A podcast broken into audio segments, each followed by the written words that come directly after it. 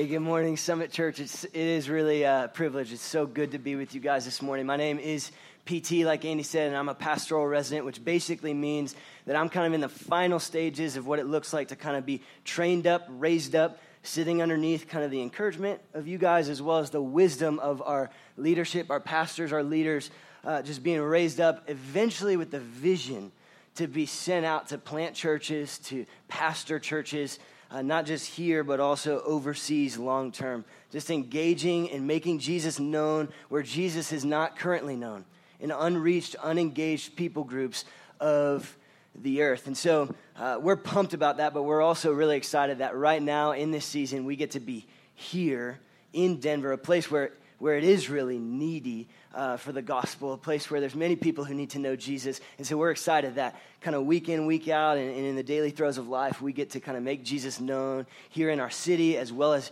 in the uh, in this community. Like Andy said, if you've only been with us, kind of checking our church out for the past couple weeks, you wouldn't really know this because I have been on uh, paternity leave.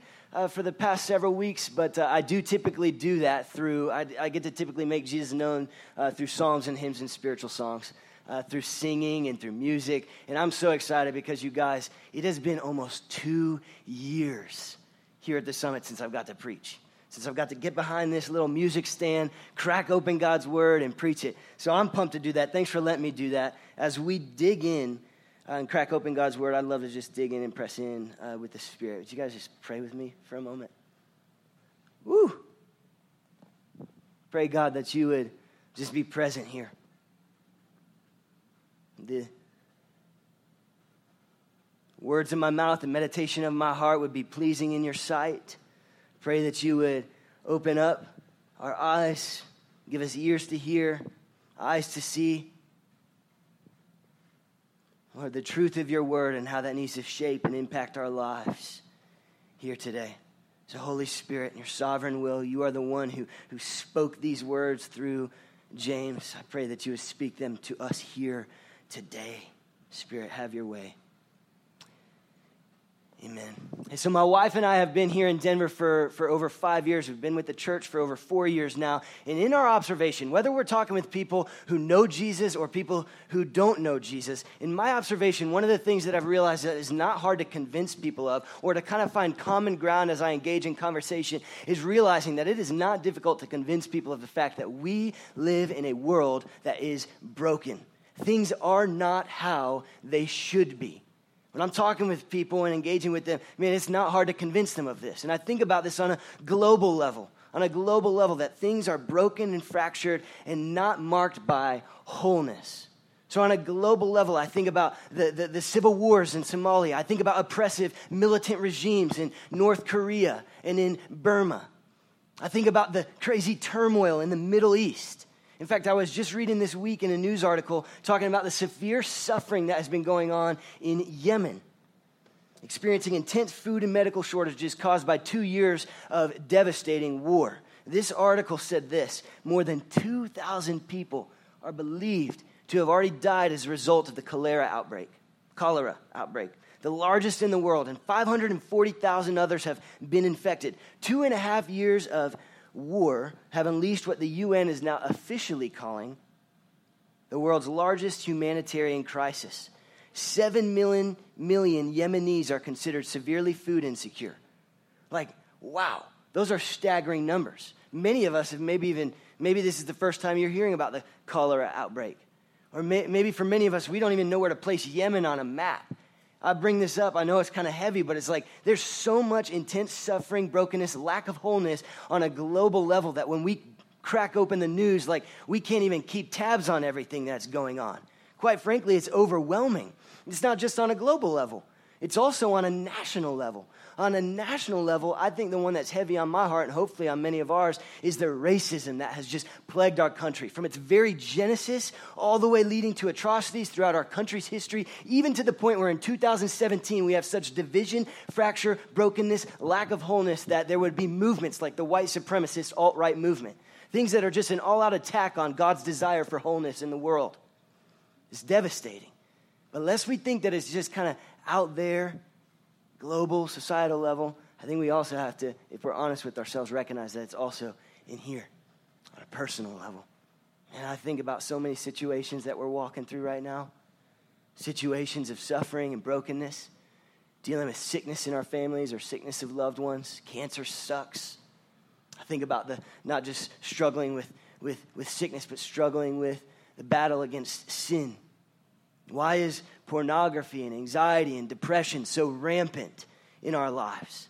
Why do we struggle with such strains in our marriage from selfishness? Why is parenting so hard and kids so dis- there's there's just this lack of wholeness, this intense recognition of brokenness, fracture, and division on a global, societal, and personal level. And I know it's kind of heavy to kind of jump right off the bat into that. And the reason I bring this up is because here's the thing: we have been we have been in the book of James for the past couple months as a church, and James has not been afraid to recognize this. He starts right off the bat and says, Count it all joy when you meet trials of various kinds. And now he's ending us with this call to patiently endure in the midst of suffering. James has not been afraid to expose the neediness of the world on a global, societal, and personal level. He's exposed our brokenness and our need for God, but he's also, in kindness, relentlessly and ruthlessly pushed us to, to expose the, the, the mission of God, to actually come and meet us in that brokenness, to begin restoring that brokenness, and ultimately to give us a future hope where one day there is a world that is coming that will one day not be marked by this lack of wholeness.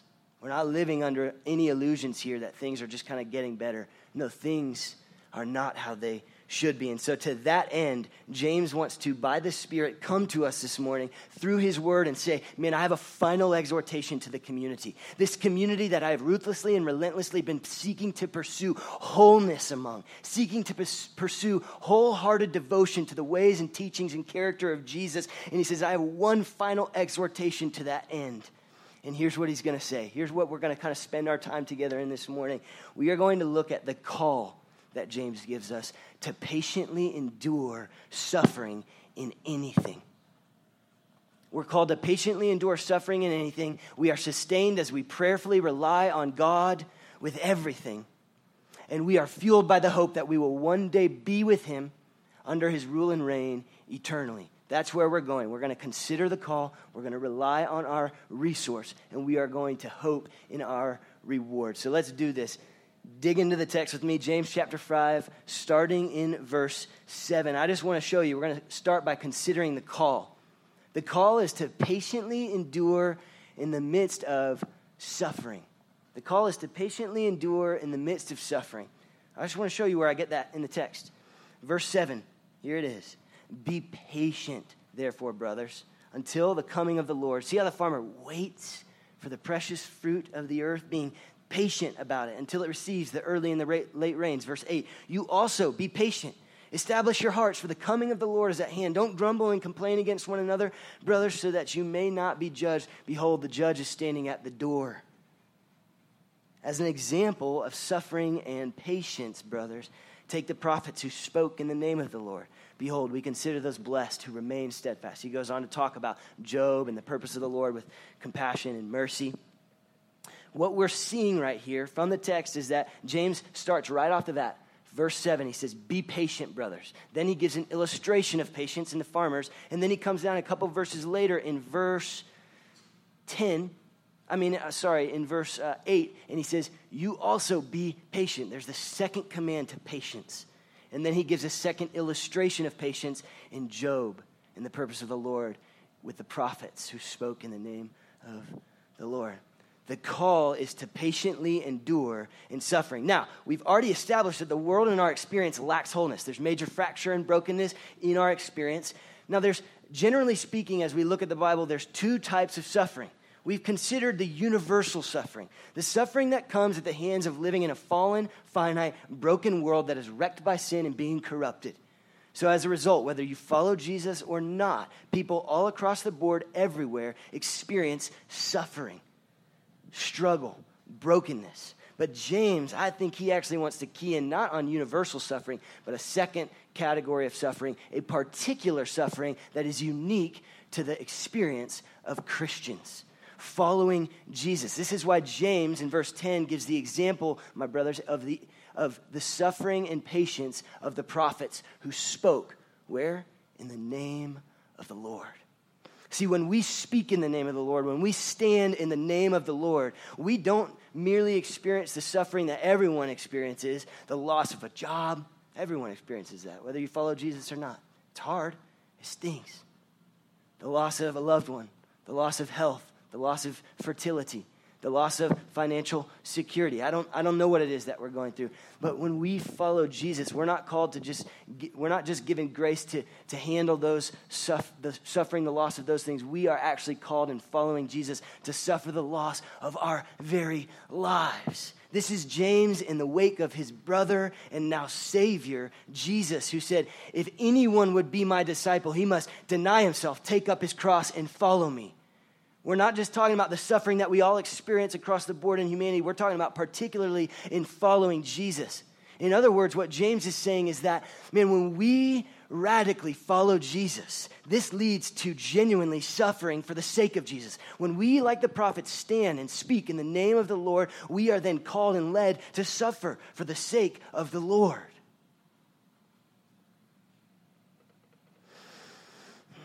It's costly. It requires sacrifice. It's uncomfortable. So, what does this look like for you? We all have to kind of think about what does it look like for us to follow Jesus? What is he, is he calling us to? Not just comfort and ease, but the suffering that that may lead us to. I think about, we've already mentioned we live in Denver. We know that. I don't know if you guys are familiar, but the statistics are sometimes as high as that 98% of people in the urban core of Denver who don't know Jesus or attend an evangelical church. That's staggering numbers, which means that it is very likely that we're stepping into our workplace, we're going into our neighborhoods, we're going into all of these places where people don't know who Jesus is. We, like the prophets, are called to speak in the name of the Lord. We're not called to just having comfortable, easy relationships. We're called to step into the uncomfortability of having a conversation about Jesus when our coworker wants to just remain in spiritual ambiguity, as I like to call it. Uh, we're called to speak in the name of the Lord and to tell them about who Jesus is, why he's beautiful, why we follow him, that we follow him. My fear is that half of us haven't even told our coworkers that we know Jesus, that we follow him. What does this look like for you? To step into the calling of Jesus, though it may be costly, it may cost sacrifice, it may be uncomfortable, may even lead you to suffering. But we don't just speak in the name of the Lord like the prophets, we also stand in the name of the Lord. This is what the prophets did as well. They would see injustice surrounding them and they would come and stand against it.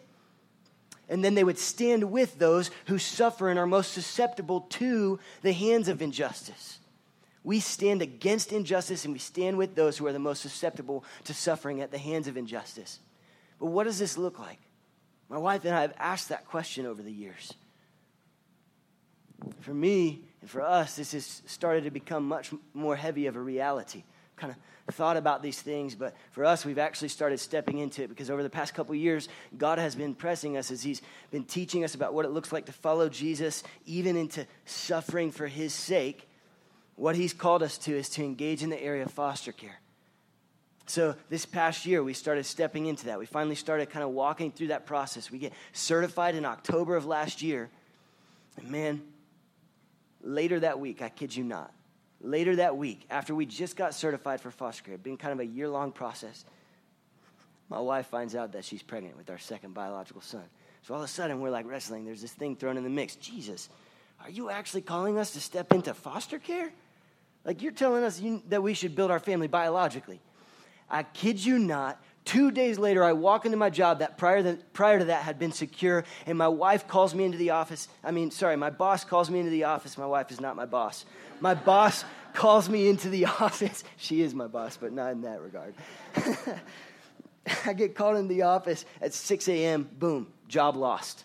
All of a sudden, a second opportunity of throwing something into the mix. God, is this actually what you're calling us to? To step into foster care. All of a sudden, I don't have a steady and secure income. I've got a growing family, a second biological son, and now I'm supposed to come and, and, and not even have a job to, to, to, to care for that as we step into foster care. But this is what I'm saying as we follow Jesus, even circumstances like this, we're not guaranteed easy. We're not guaranteed comfortable. We are actually more often than not promised and guaranteed hard suffering walking into difficulty, pressing situations. So my wife and I, although we didn't want to, just felt like, man, God's pressing us to continue moving forward in this process. So we did. What does this look like for us as a church? We are called to patiently endure in the midst of suffering. And that suffering is not just across the board, it is something unique to Christians. As we engage and radically follow Jesus, we are led to genuinely suffer for the sake of Jesus. So I just ask you, point blank, is this how you view Christianity? Is this how you think about your walk with Christ? Because my fear is, is that for many of us, we have bought into the lie of Disneyland, American Christianity, where come to Jesus and boom, all your wildest dreams that you ever wanted in this life will come true. That's not what James is pushing us to realize it takes to follow Jesus. He's saying it is costly. You must deny yourself, take up your cross, and follow him even into the throes of suffering, even into the throes of fighting against sin. So we are called in the midst of that, my friends, with the encouragement to patiently endure. I hesitate to kind of share you know, bits and pieces of my story and that because I don't want to try and lift my wife and I up as some supreme example or put us up on this pedestal as we step into foster care. But like, I just want to tell you that because honestly, this passage and this book, as like a fa- as a family, this book has been so timely for us to come and be reminded of who Jesus is. And when he becomes our supreme treasure, when the gospel comes to take ownership of our lives, that we're then called to display the worth of the gospel in the throes of suffering in our lives, this has been timely. I have needed desperately the encouragement and the call to patiently endure in the midst of that. Imagine some of you do too as well. But here's the beautiful thing about the God that we follow. Anytime that he issues a command, he never just says, Life is hard, it's suffering, you're called to patiently endure. Here's the command, I issued it, now you go and do it. The God of the gospel, every single time that he issues a command, he always issues the means and the motivation to carry out that command. That is the gospel.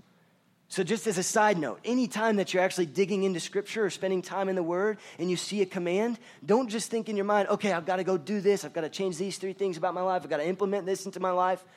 No, before you go and do, look at what has been done for you. You must go and look and see what is the means and the strength and the resources that God has given me to carry this out, and what is the motivation that ought to healthily fuel me in that. It's just a side note. James follows suit. So we've considered the call to patiently endure. Now let's move on. We're going to look at the means to do that. We are going to rely on our resource. Continue with me in the text. Verse 13 as we rely on our resource. Is anyone among you suffering? Let him dot, dot, dot. Fill in the blank. Is anyone among you sick? Let him blank. What do you put there? What is your knee jerk reaction? What is your natural response when you experience suffering, hardship, sickness, weakness, which is what that means in the Greek? To be sick is to be weak spiritually or physically when you come up against that? What is your knee jerk reaction? See, because if you're anything like me, when I experience suffering and hardship or the struggle with sin, I just want to white knuckle it, pull up my bootstraps, fix it myself, or I want to self medicate so that I don't actually have to deal. What James wants to bid us and push us to is to realize, man, that we can't do that and that our primary response, that our primary resource as we are facing suffering and struggle with sin is to turn to God, to rely on God in prayer. We have God. We have access to the very God of the universe himself and the fullness of his presence through the gospel. And James is saying, I want to bid you and push you to pray. Not to do it yourself, but to pray. Let's see that in the text. Is anyone among you suffering? I follow Jesus. Yes. Let him pray. Is anyone cheerful?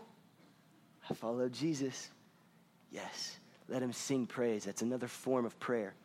Is anyone among you sick? To be physically or spiritually weak? Yes. That's why I follow Jesus.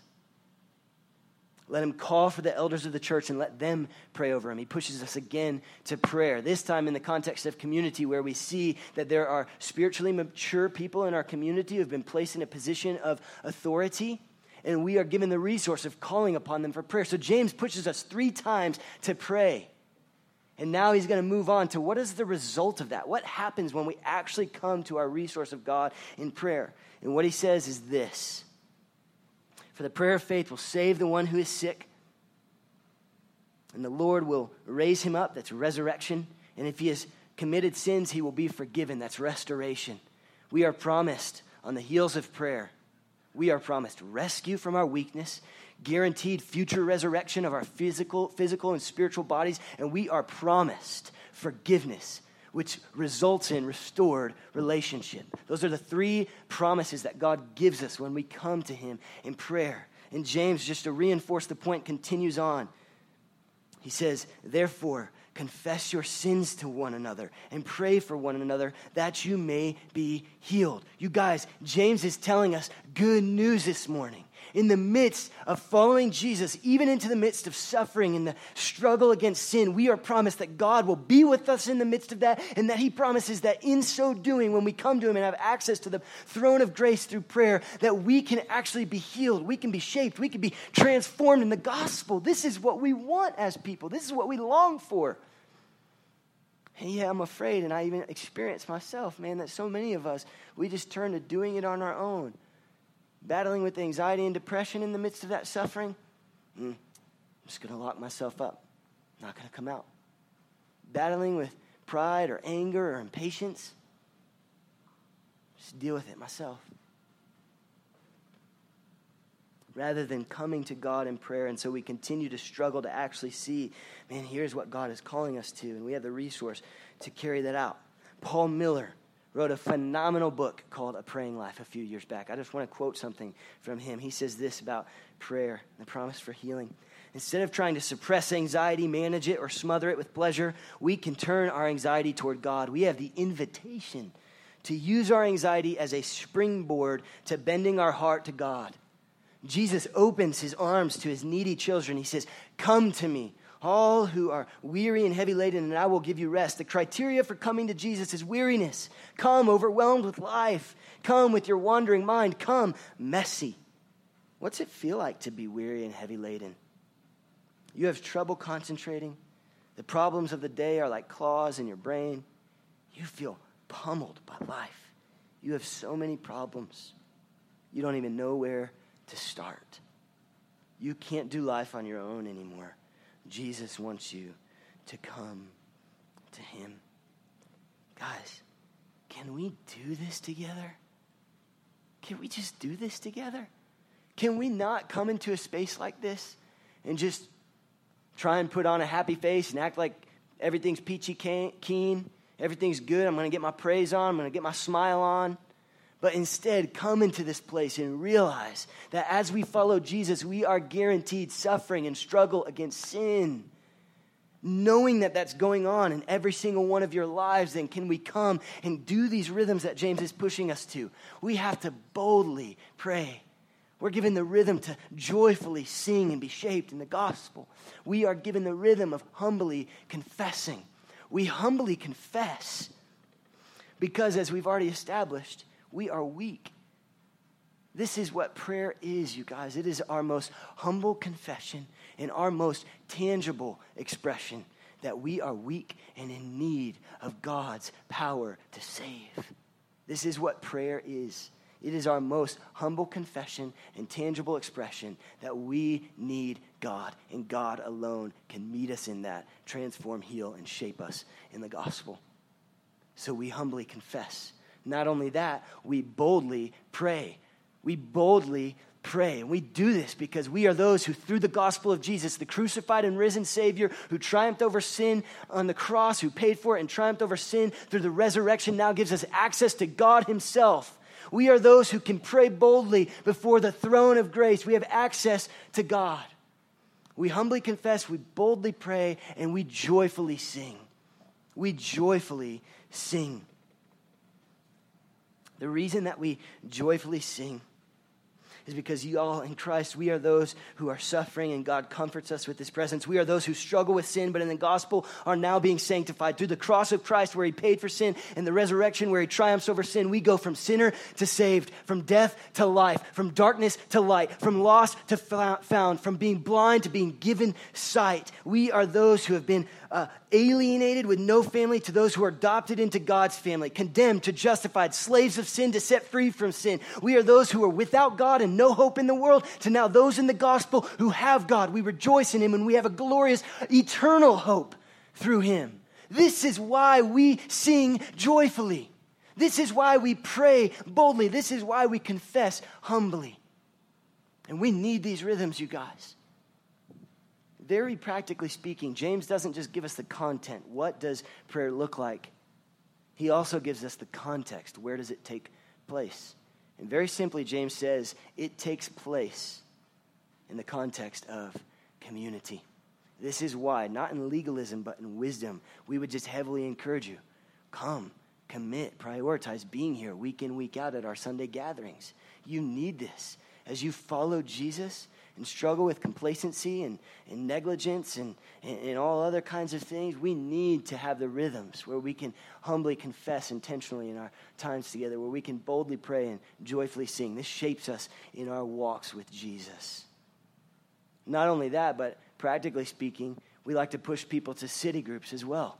These are our small groups that gather all throughout the city. The reason we do that is not just to kind of have a bunch of wheels spinning, but because, man, we recognize the difficulties of life we push you to actually plug in and commit to a city group because that is where we get out of rows and around tables and into relationship.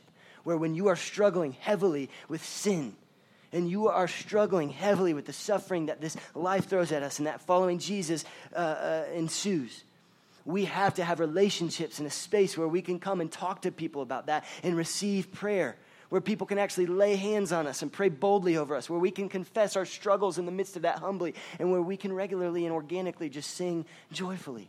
We need that, you guys. My wife and I have needed that.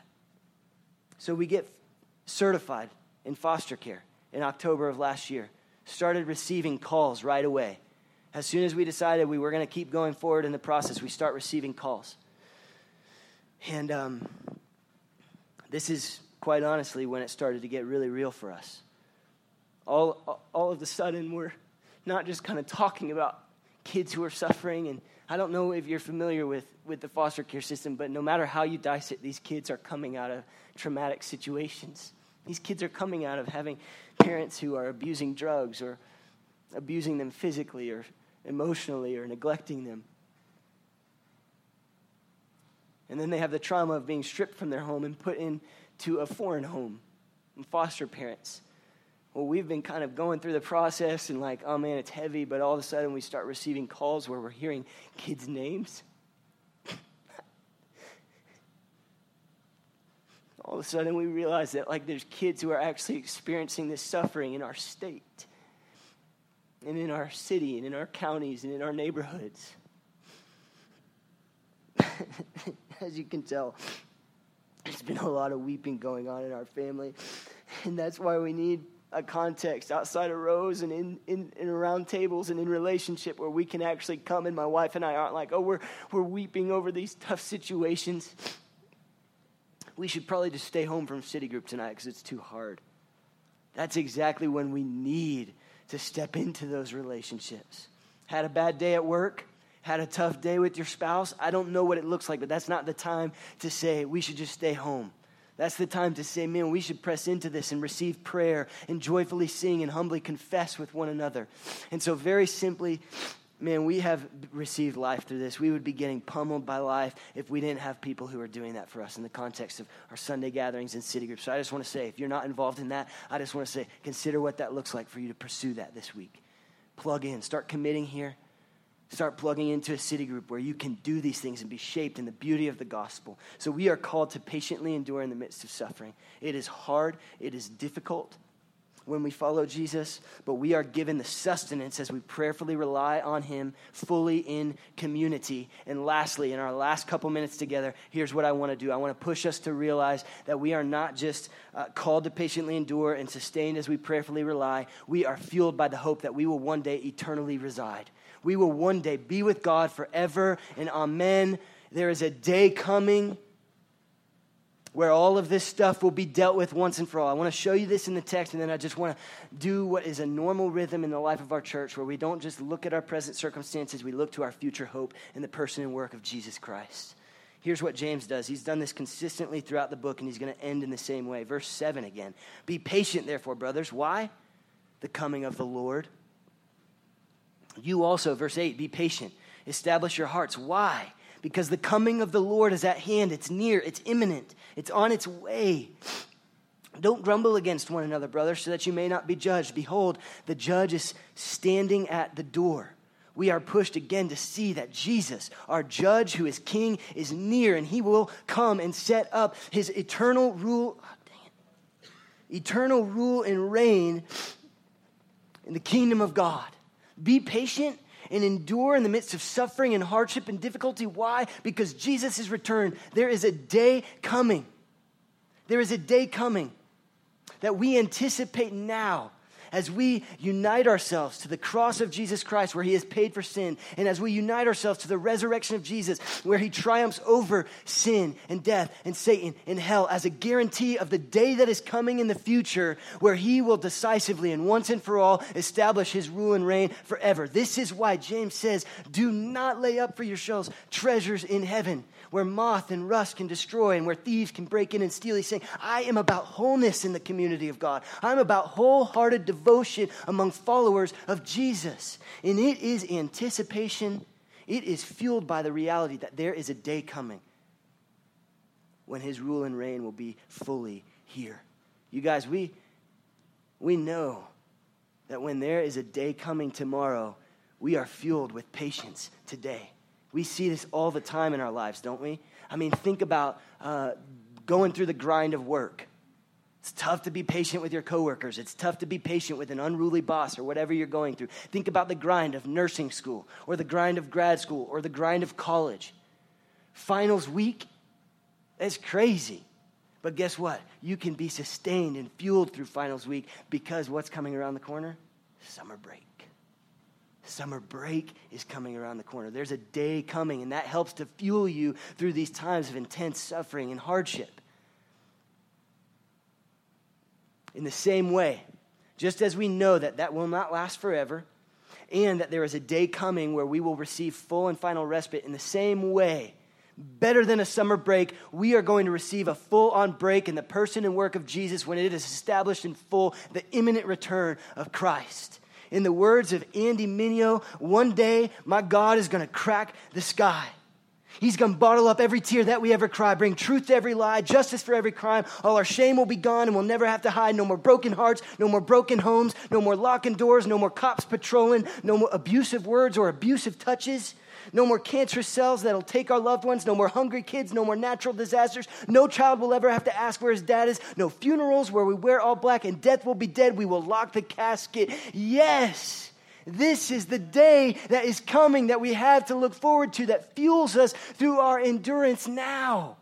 We just had the 2017 Great American Eclipse. And in Colorado, it was quite honestly a little bit underwhelming.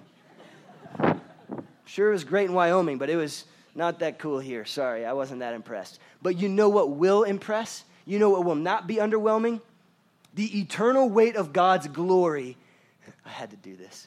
The eternal weight of God's glory that will be that will eclipse any amount of suffering we could go through in this life.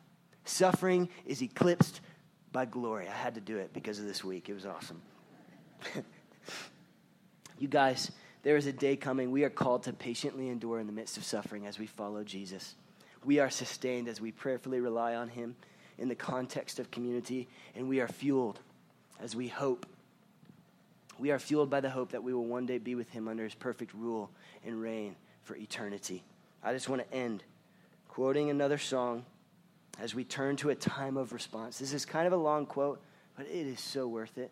Let's just receive this together. This is from Beautiful Eulogy. They are a hip hop artist. They take rich theology, they put it to sweet beats, and it's phenomenal. If you haven't listened to them, you should. And I just want to quote from them. This is a song called Acquired in Heaven. Let's just take this in. Take it in.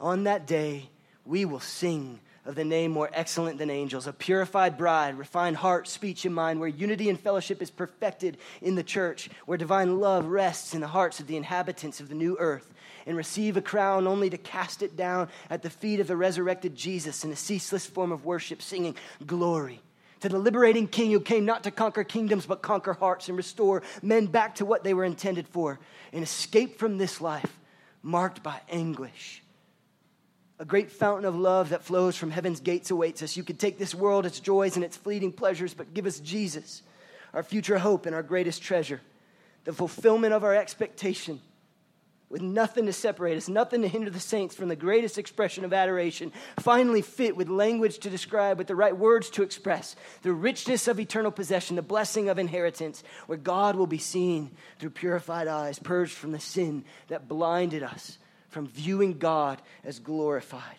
where love will be expressed with the perfect affection. Until then, we wait with expectation for all that we will acquire in heaven. God, let this burn heavily on our hearts and our minds. We look to the person and work of Jesus in the midst of the throes of suffering and struggle in this life. We follow you, Jesus, knowing that you are the suffering servant Thank you for pushing us to realize, man, that when we are down in our sin, we need other people to come and to lift us up to the Savior. I pray that you would do that this morning as we pray boldly, as we confess humbly, and as we sing joyfully together in this time of response. Do a massive work among us in the gospel. In the name of Jesus, amen. Thank you guys so much for listening, for digging into God's word with me. We're now going to turn to a time of response. We do this every single week as a community, a time where we don't just crack open God's word, but we have opportunity to respond to it, to receive God's word. And I can think of no better way to kind of fix the eyes of our heart on the hope of the, t- of the day that is coming when Jesus returns than to come before the table in communion. Communion is the recognition. It is a time where we remember the past work of what Jesus has done on the cross and the resurrection it fuels us in a time when the Spirit is, is, is, is upon us and, and, and pushing us to a time when we not only look back at the first coming of Jesus and what he accomplished, but to the second coming of Jesus and what he will accomplish at his return, when we eat and drink of the bread and the cup anew around the marriage supper and feast of the Lamb when he returns. This is Jesus giving his body for us, shedding his blood so that we can be reconciled to the one whom we were made for, God himself. So we receive, we come to the table if we follow Jesus. If you don't follow Jesus or you're considering following Jesus, we want to pray with you. We have people who are in the back who are ready and willing to lay hands on you, who are ready and willing to just listen. If you want to talk through what we've been talking about this morning, or if you're considering following Jesus, come talk to someone. They'd love to talk to you, they'd love to pray with you, whatever that might look like. So we want to receive this. We want to pray boldly. We're going to sing joyfully this morning. Because in the midst of suffering, hardship, and struggle, how hard is it for us to actually feel the gospel? We may know these truths about Jesus, but we need help by the Spirit in actually allowing us to take what we know to feel in our hearts and experience in our lives. Singing is a unique gift from God where we get to do that. So these are the rhythms. We also have these stations on either side where we can kind of just go through the gospel. We're going to have these up for one more week after this. I'd encourage you to go through that either in our time of response or after the gathering. And lastly, all throughout our time in James, we have been pushing us to be a people who practically engage in mission. James wants us to see genuine love for God that leads to genuine love for people. And so we've been trying to give practical avenues where we can engage in that on a local and a global level, right? So I've talked a little bit about foster care this morning. We actually have our agency, the privilege of having our agency who certified us through the state, out in the lobby. If you would love to learn more about that, they're going to be out there. They're going to have information. My wife and I will probably be out there and we can talk to you. Just tell us a story if you're interested in foster care or even just in local or global international adoption. Like, come talk to us. We would love to pursue what that might look like for us to have that kind of a culture uh, cultivated among us as a community where we engage with needy kids and orphans in their affliction, like James says. And so as we turn to a time of response, Oh, I also need to mention, I'm sorry for so many details, but tomorrow night, 5:30 p.m., if you're interested in foster care, our agency is going to be back here again tomorrow night. We're going to cater some food so you get free food and you'll get free information, no strings attached, on what it looks like to, to step into something like foster care and, and engagement with, with orphans. And so, uh, as we do that, I just want to read this from Russell Moore. He says this when we encourage a culture of orphan care, and this is why we want to do this, when we encourage a culture of orphan care in our churches and communities, we're picturing something that's true about our God. We, like Jesus, see what our Father is doing and do likewise. What our Father is doing, it turns out, is fighting for orphans like you and me, no home, without God in the world, and making them sons and daughters. The gospel bids us to this. So I want to push you to that. You guys, however the Spirit is leading, I would ask you to respond. Amen.